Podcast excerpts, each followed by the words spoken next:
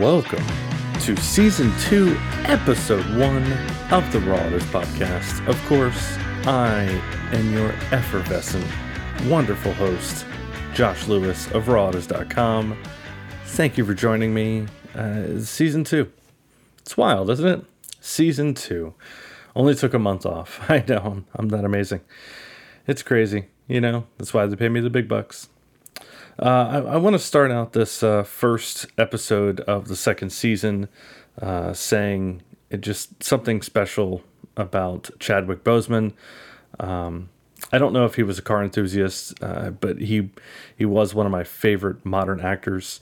Uh, I mainly knew him uh, because of the movie Black Panther and his role as Black Panther in the Marvel Cinematic Universe and that's because I'm a giant nerd.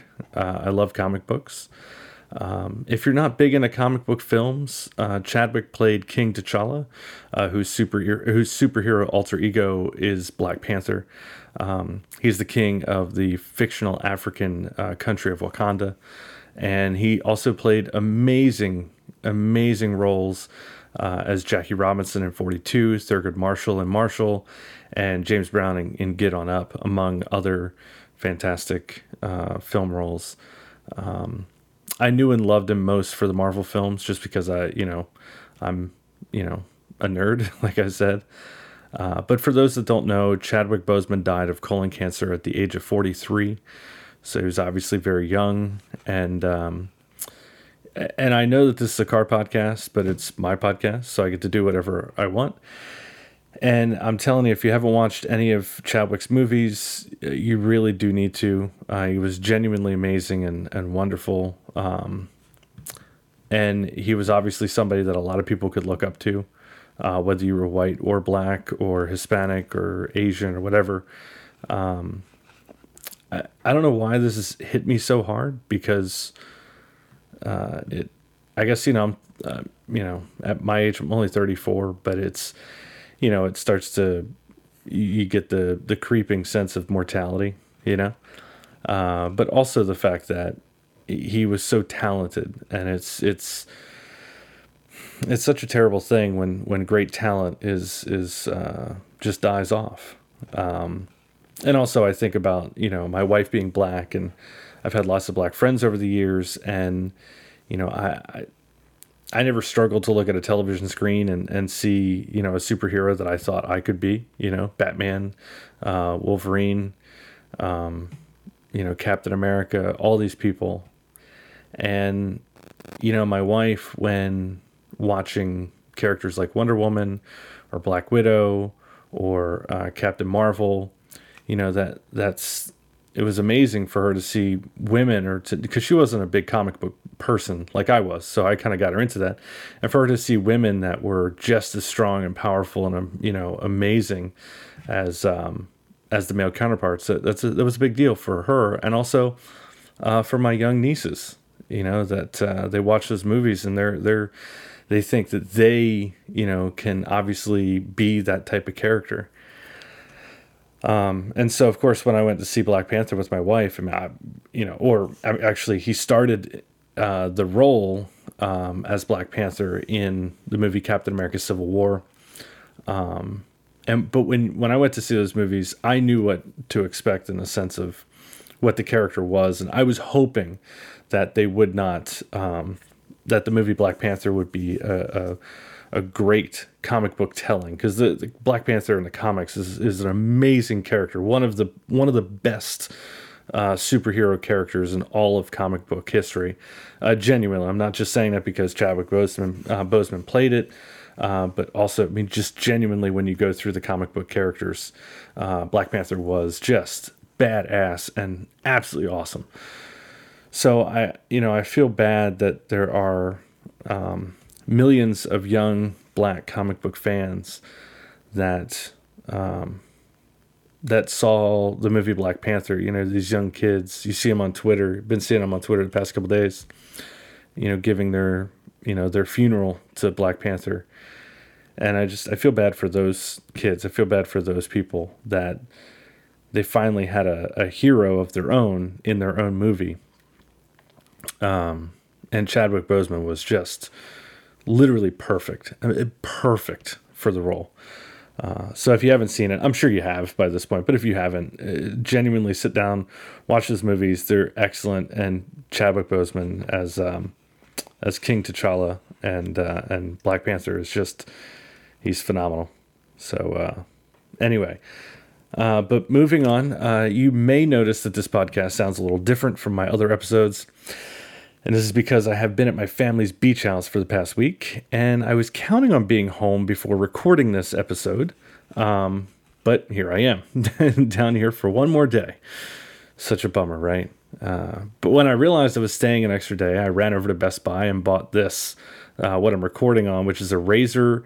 I think it's the Siren or Siren, whatever X. It's a gaming mic. It was $85, and I can already tell you going to be returning it. I'm not crazy about the sound or the plasticky feel of it for the price. So I uh, just not my cup of tea. I miss my old microphone, my Rode NT1. Um, but now this this episode, this show was actually supposed to be uh, a greatest hits episode. Uh, it was supposed to be the greatest bits, the best bits of interviews from the first season of the podcast. Uh, and the reason why it isn't is because that file is at home on a different hard drive that stores all my podcast episodes I've recorded and edited. Instead, this first episode of the second season will be focused on me talking about random stuff. Again. uh, but, you know, eh, we're going to make the best of it, aren't we? We are. Uh, so recently, I actually drove a C8 Corvette. Uh, but it only had 160 miles on it, so I couldn't really do much with it. Uh, I'm actually going to be grabbing the keys to it soon uh, for a week uh, because now it has 600 miles and I can actually drive the piss out of it. Uh, so I'm excited to report back on that. Uh, if you don't know, the, the new Corvette is mid engine and it has an electronic rev limiter of 4,500 RPM, and you can't go past that until after 500 miles. Uh, that's its break in period, at which point it goes to 6,500 RPM. Um, so the only things I can really say now are I still am not a fan of the styling. The interior is pretty damn nice, and I actually don't mind all of the buttons the way that they are. Uh, certainly a lot of buttons on the interior, and it takes a moment to get used to, but it's really not as bad as you'd expect. Uh, and I, I would like to hear more of the engine and the exhaust noise inside the cabin. Uh, that's not my. Um, I, I, love just a good induction sound. I love a good exhaust note, uh, crisp and clear. I know the Corvette, you know, still needs to cater to a an older uh, crowd that that doesn't necessarily want to hear that. They want to feel a little bit more luxury. Uh, but yeah, I just want to hear more of it. Um, the seats are excellent. They are fantastic, but they are not for the fat of heart. Uh, and the speed is immense. It's just wow. Even with its 4,500 uh, 4,500 RPM rev limiter, it is wow fast. Uh, gearbox is obviously very, very quick. Uh, but other than that, I don't really know. So I will have to uh, drive it for a week and really tell you how I feel. Next up, uh, the Pikes Peak Rally has been going on this past weekend, and we already had a major doozy. Randy Pobst driving a Tesla Model 3 owned and operated by Unplugged Performance Team had a big crash during a practice session. Uh, he is okay, thank God, luckily.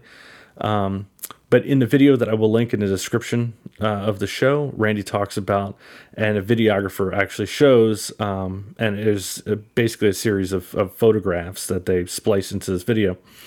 Uh, but there's a there's a big bump in the road, and uh, he mentions that he was trying to be cautious coming into the corner where the bump is, but obviously he wasn't going slow enough, and it was a pretty big shunt. Uh, he went into a uh, very big ditch area, almost hitting like a stone wall. Um, and the wheels are wrecked. The front splitter came off, a spring flew out, the rear bumper came off, etc., etc. Um, but the wild thing is, according to InsideEVs.com, the Unplugged team bought another Model 3 Performance and used its parts to rebuild the racer to get Randy back on track for the actual race. Uh, and when repairing and rebuilding a car for Pikes Peak, the VIN of the car that's racing can't change. So you must only use parts from a donor car, not an entirely new car. So that's pretty that's pretty wild that they got it back on the track to, to actually race and, and set some lap times. That's just wicked. Um, it, you know, you gotta.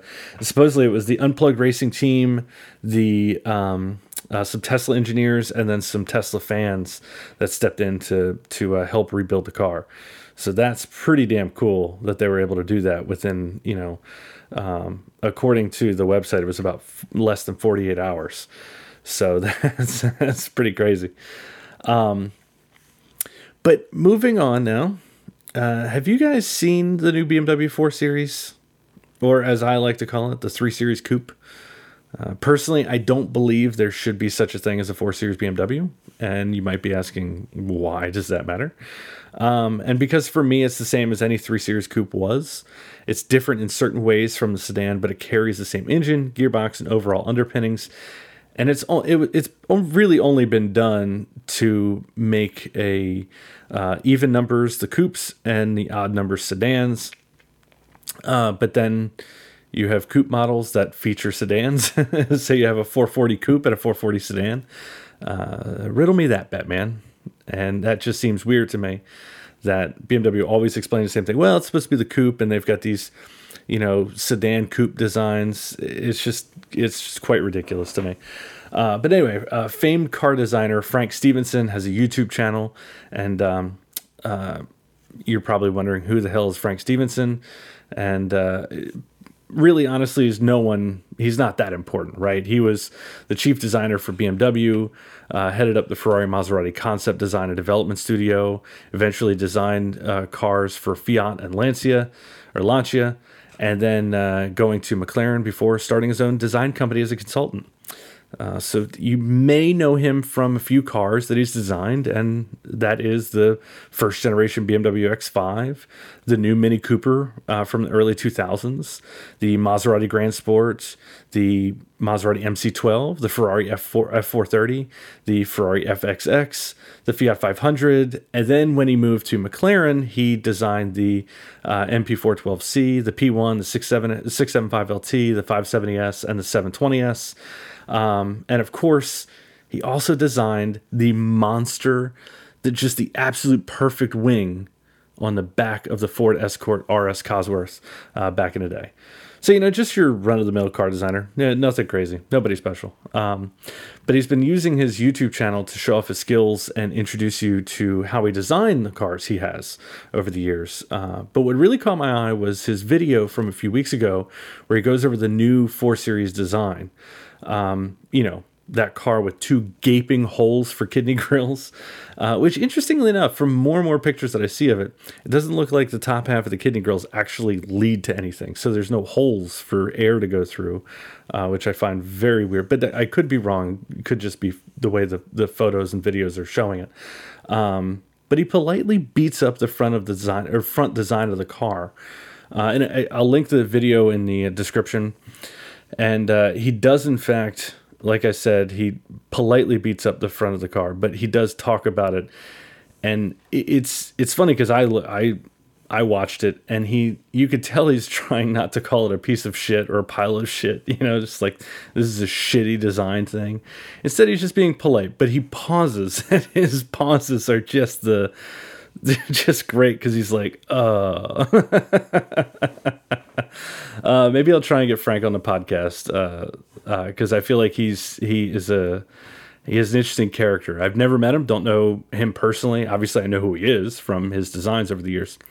Um, but yeah, I have to see if I can sneak him onto the podcast. I hope you guys would like that. Um, but lastly, uh, before I end this podcast, I want to talk about uh, one of my favorite YouTube channels right now uh, called CarWow. Uh, I don't know if you're following them, if you're subscribed to them, but you should be uh, because they're absolutely fantastic. Matt Watson of CarWow is their host. Um, and they're a British website that allows you to find like good and great deals on new cars, basically. and their YouTube channel is filled with car reviews, but more than anything, actual drag races with some of the world's fastest supercars. Uh, and the races consist of a drag race, a 50 mile an hour roll uh, race in comfort settings, then a rolling race with the cars in the sportiest settings with the gearbox locked in third gear, um, and then a panic brake test from 70 miles per hour. Uh, one of the recent drag races was the Tesla Model S P100D with cheetah stance against the new Porsche Taycan Turbo S. And I'm not going to spoil anything, but man, is a, is it's a good set of races. Seriously, you're going to enjoy it. Um, but they've even done races of all generations, the M3 against each other, the Audi S4, all the old Audi S models, um, the uh, older E90 series BMW M3 against the RS4 against the C63 from back in the day. Some really cool stuff uh, that you guys would really, really be interested in. Um, but what I want to talk about are the four races so far that they've done with the Porsche 911 Turbo S. Um, now I know that the new Turbo 911 Turbo is expensive, but it's really not as expensive as the cars that it competes against. You know, um, and it's fucking insane how fast it is for a car with a six-cylinder engine. It's ridiculous. People say, "Oh, the engine's in the in the wrong part of the car. It's too small." But that car puts out 640 horsepower. The regular turbo puts out like 573 horsepower or something like that. I mean, ridiculous. 640 horsepower. Um, and and to to watch it race is just it's exceptional. Now, in some of the rolling races, it's it's tough for it because it you know between its displacement and torque curve of some of the you know turbo V8 and V12 cars, it's it's a little difficult for the the 911 Turbo uh, S. But you, I don't give a shit what anybody says. That car is fucking amazing. Uh, but then when it comes to the stopping test, the Turbo S is is just absolutely ridiculous. Uh, so they've raced it against they've raced the Turbo S against the uh, BMW M8, a modded GTR, a 720S, Taycan Turbo S, uh, the Aventador SVJ, and um, Ferrari 812 Superfast. Um, and it's it's absurd. I talk to I talk to my friends and other auto writers all the time, and you know, when we talk about supercars or specialty cars, they always say the same thing. Like they want a, um, you know, they'd rather have the Ferrari or they'd rather take the Lambo or the McLaren. Uh, but for me, it always comes down to the 911 because I always say the same thing. I know that it's not going to break. it's like it's going to do the same thing over and over and over again. It's just it's going to be fast from day one and it's going to be just as fast on day 301 you know it's going to be just as fast on day 1001 and it, it's it just makes you appreciate solid genuine engineering just a, a company that just they want to make the Honda Accord of supercars, you know, and maybe that's boring to some because sure, the 911 is the 911 is not you know it's a very old style of design. Um, now personally i love it. I think it's amazing. I think the fact that porsche can take an old principle of design and constantly modernize it and, and make it still relevant is is just amazing right? It's it's kudos to them. Um, where that's very difficult for a lot of other car makers i mean you look at how many different style generations or, or, or, stylings that BMW have gone through over the years um, with all of their cars, you know, and you look at Porsche and it it's stayed very true to the original. So sorry, like I felt a yawn coming on, but then it just like didn't happen. anyway, um, but for me, like I said, it always comes down to the 911 and, and now, I'm bummed that the turbo no longer comes in a manual because I, I think that it should. I think it would be amazing with a manual. I think it'd be a, a wicked, wicked ass car with a manual gearbox. Uh, but you just can't argue with the performance of a car that starts at $203,500, right? And the quote unquote regular turbo that only gets to 60 in 2.6 seconds, oh goodness, uh, is $30,000 cheaper. Um, but just just I, I don't want to spoil anything. Again, I don't want to spoil any of the results for you. Uh, but I'll just say that the McLaren starts at three hundred thousand. The Lamborghini Aventador SVJ starts at nearly five hundred twenty thousand, and the Ferrari 812 Superfast can be had for three hundred and thirty-five thousand um, dollars, which is you know pretty cheap, right? Uh, but basically, you know, it's like why why you'd want anything else isn't because of performance. It's because you want to show off how much money you have. Um, that's literally the only reason, as far as I'm concerned. Um, it's just, I mean, sure, you could talk about styling and blah, blah, blah, but I, I think it's hard when you're spending two to three hundred thousand or five hundred thousand dollars. It, I feel like it becomes less about like how much you love the styling of a certain car. It basically becomes less about how, you know, how beautiful the car is, and more about how much money it shows off, right? How how how expensive it looks and appears, uh, and it seems. Um, but interestingly enough, this argument could be had with the 911 and a Corvette. I've heard that argument for years. Um, and I grew up in a Corvette family, and I am, in fact, the only member of my immediate family outside of my sister uh, that hasn't owned a Corvette. So both my older brothers, my dad, and my mom have all had Corvettes. Uh, with my dad having owned about 15 or 16 Corvettes over the years, uh, from 1967 to current. Um, and I've heard people say that you buy a 911 because you want to act rich or whatever. But let me say this I've had a 911. I had a 2007 Carrera S. Uh, I would have never had a 2007 Corvette. Not that I hated them, but I just I just didn't want one as a daily because I'd driven them so many times that I just I, I wasn't interested. Um, but actually, funny story about my 911. Years ago, I went out into town. Uh, I was going to a, a celebrating a birthday of a friend of mine uh, we were going downtown and um, I was meeting everybody at this restaurant. And of course, I drove my 911 because that was my daily driver. So I pull up to this restaurant that's across the street that has um, parking, um, that basically have valet parking or whatever, right? So I pull up and I, st- I get out of the car and the guy goes, um, the guy walks up to me and goes, All right, now for you, we got options. And I'm like, what? What options? What do you mean? And I just figured like they're just options of like I, I honestly really didn't know. I was just, I was just pulling in there because of valet parking, right?